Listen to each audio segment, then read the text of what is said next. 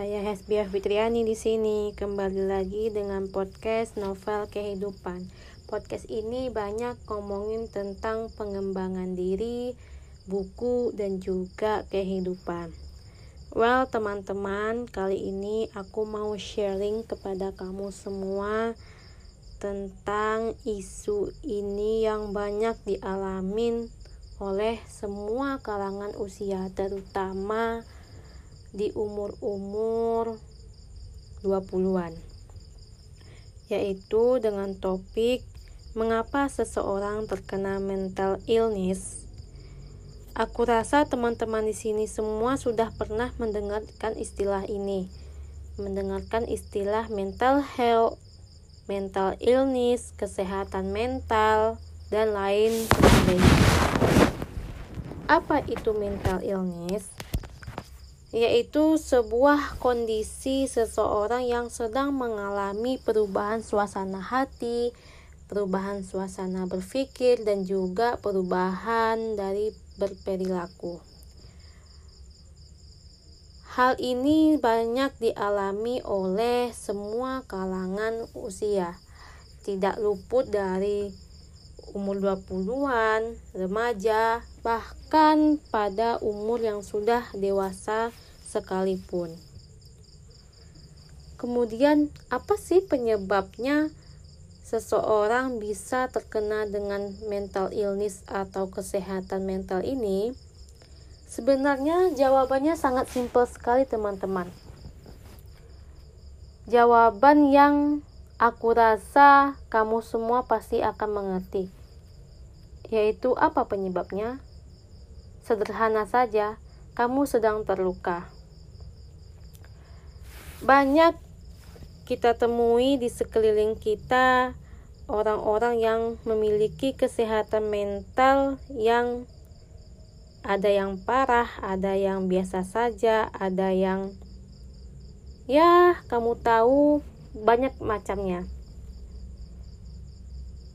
Kenapa? Karena kesehatan mental ini lukanya tidak bisa dilihat dari fisik, tidak bisa dilihat secara verbal, tetapi luka ini berada di dalam dada manusia yang tidak bisa dilihat wujudnya, tapi sakitnya itu sangat luar biasa. Sehingga sering kali tak tertahankan bagi orang yang sedang mengalaminya. Tapi anehnya ada juga orang-orang yang mencari-cari luka seperti mengikis luka di tangan menggunakan pisau. Aku tidak paham kenapa bisa ada orang-orang seperti itu, namun kenyataannya tetap ada. Luka ini banyak macamnya, ada yang luka karena masalah percintaan, ada yang luka karena masalah keluarga, ada yang luka masalah perilaku orang-orang di sekitarnya, ada yang luka karena dunia yang dirasanya tidak adil dan lain sebagainya. Sangat banyak macam sekali. In my circle, aku memiliki um, beberapa teman yang kalau aku nilai mereka kena dengan mentalnya. Namun sebagian besar lebih ke masalah keluarga, yaitu broken home. Namun di sini broken home tidak hanya diartikan sebagai orang tua yang berpisah saja ya teman-teman, tapi Broken home bisa juga diartikan dengan suasana rumah yang tidak harmonis.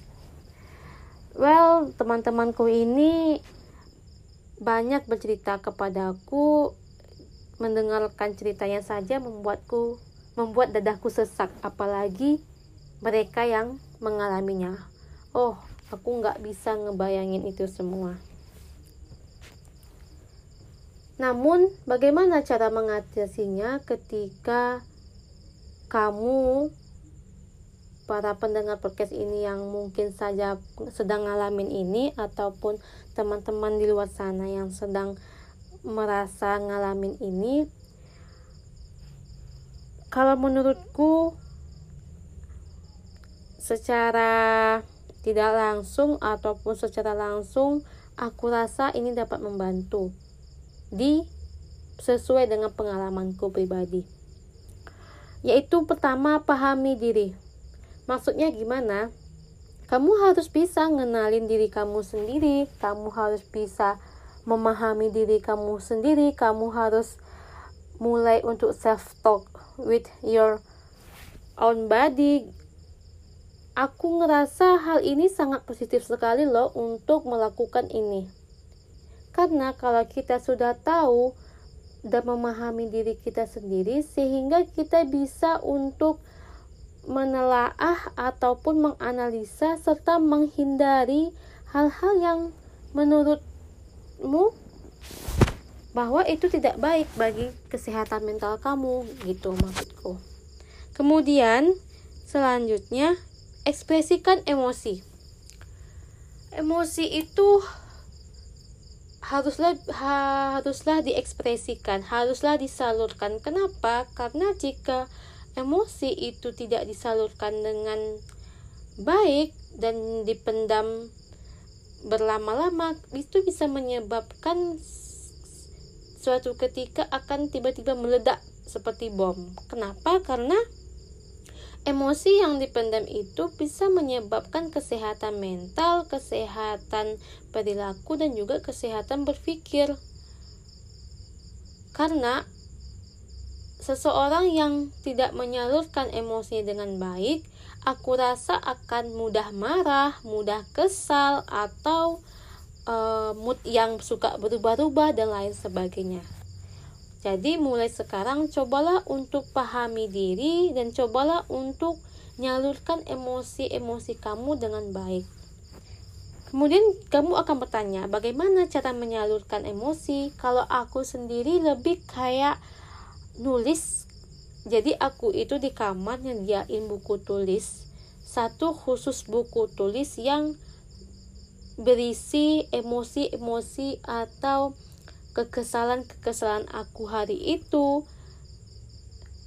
Pokoknya buku yang khusus untuk aku berbicara dengan diriku sendiri tetapi melalui tulisan. Kamu bisa nulis di sana uh, kekesalan kamu, kamu bisa nulis di sana uh, apa yang kamu syukuri hari itu, kamu juga bisa nulis di sana um, apa namanya uh, bisa jadi kamu bisa nulis untuk memaafkan orang lain. Pokoknya kamu tulis apa yang kamu rasakan, apa yang kamu uh, membuat kamu marah, apa yang membuat kamu bahagia, membuat kamu sedih, kamu tuliskan dan tumpahkan di sana. Kenapa? Karena Well, aku sendiri udah ngejalanin hal ini sekitar lebih kurang tiga bulan dan itu sangat membantu sekali teman-teman. Itu sangat-sangat positif sekali untuk menjaga kesehatan mental kita. Karena dengan cara kita menulis secara tidak langsung kita akan melegakan pikiran kita dan juga membantu pikiran kita untuk merecharge kembali atau mengisi energi kita kembali. Sehingga hal itu baik untuk tubuh kita dan tentu saja untuk kesehatan mental. Selanjutnya caranya gimana? Meditasi. Meditasi itu uh, adalah kondisi berdiam diri uh, lebih kayak nah ngatur nafas dan ngerasain ketika kamu bernafas dan juga membuang nafas. Hal ini bisa meningkatkan hmm, energi positif dalam diri, juga bisa meningkatkan kefokusan kamu sehingga kamu fokus terhadap diri kamu dan e, menghindari hal-hal yang membuat kamu terluka hal-hal yang membuat kamu sedih, hal-hal yang membuat kamu marah, sehingga dapat menjaga kesehatan mental kamu. Namun, jika hal ini, hal-hal yang aku sebutkan tadi tidak dapat membantu, dan cara terakhir, kamu harus pergi ke psikiater ataupun psikolog. Kenapa? Karena kesehatan mental jika tidak ditangani dengan baik dan cepat akan sangat fatal untuk di kehidupan kamu selanjutnya dan itu bisa merugikan diri kamu sendiri tentu saja dan juga bisa merugikan orang-orang yang berada di sekitar kamu. Oke teman-teman, aku rasa itu saja yang bisa aku share kepada kamu semua. Aku harap kamu mendapatkan hal-hal yang positif dan bermanfaat di podcast ini dan juga tentu saja sebagai reminder untuk diriku pribadi. Jika kamu rasa podcast ini bermanfaat, feel free untuk share ke teman-teman kamu semua melalui sosial media kamu. Aku harap kamu enjoy mendengarkan podcast ini dan menunggu untuk episode-episode selanjutnya. Well, thank you teman-teman semuanya. I hope you I hope you enjoy and keep healthy. Bye bye.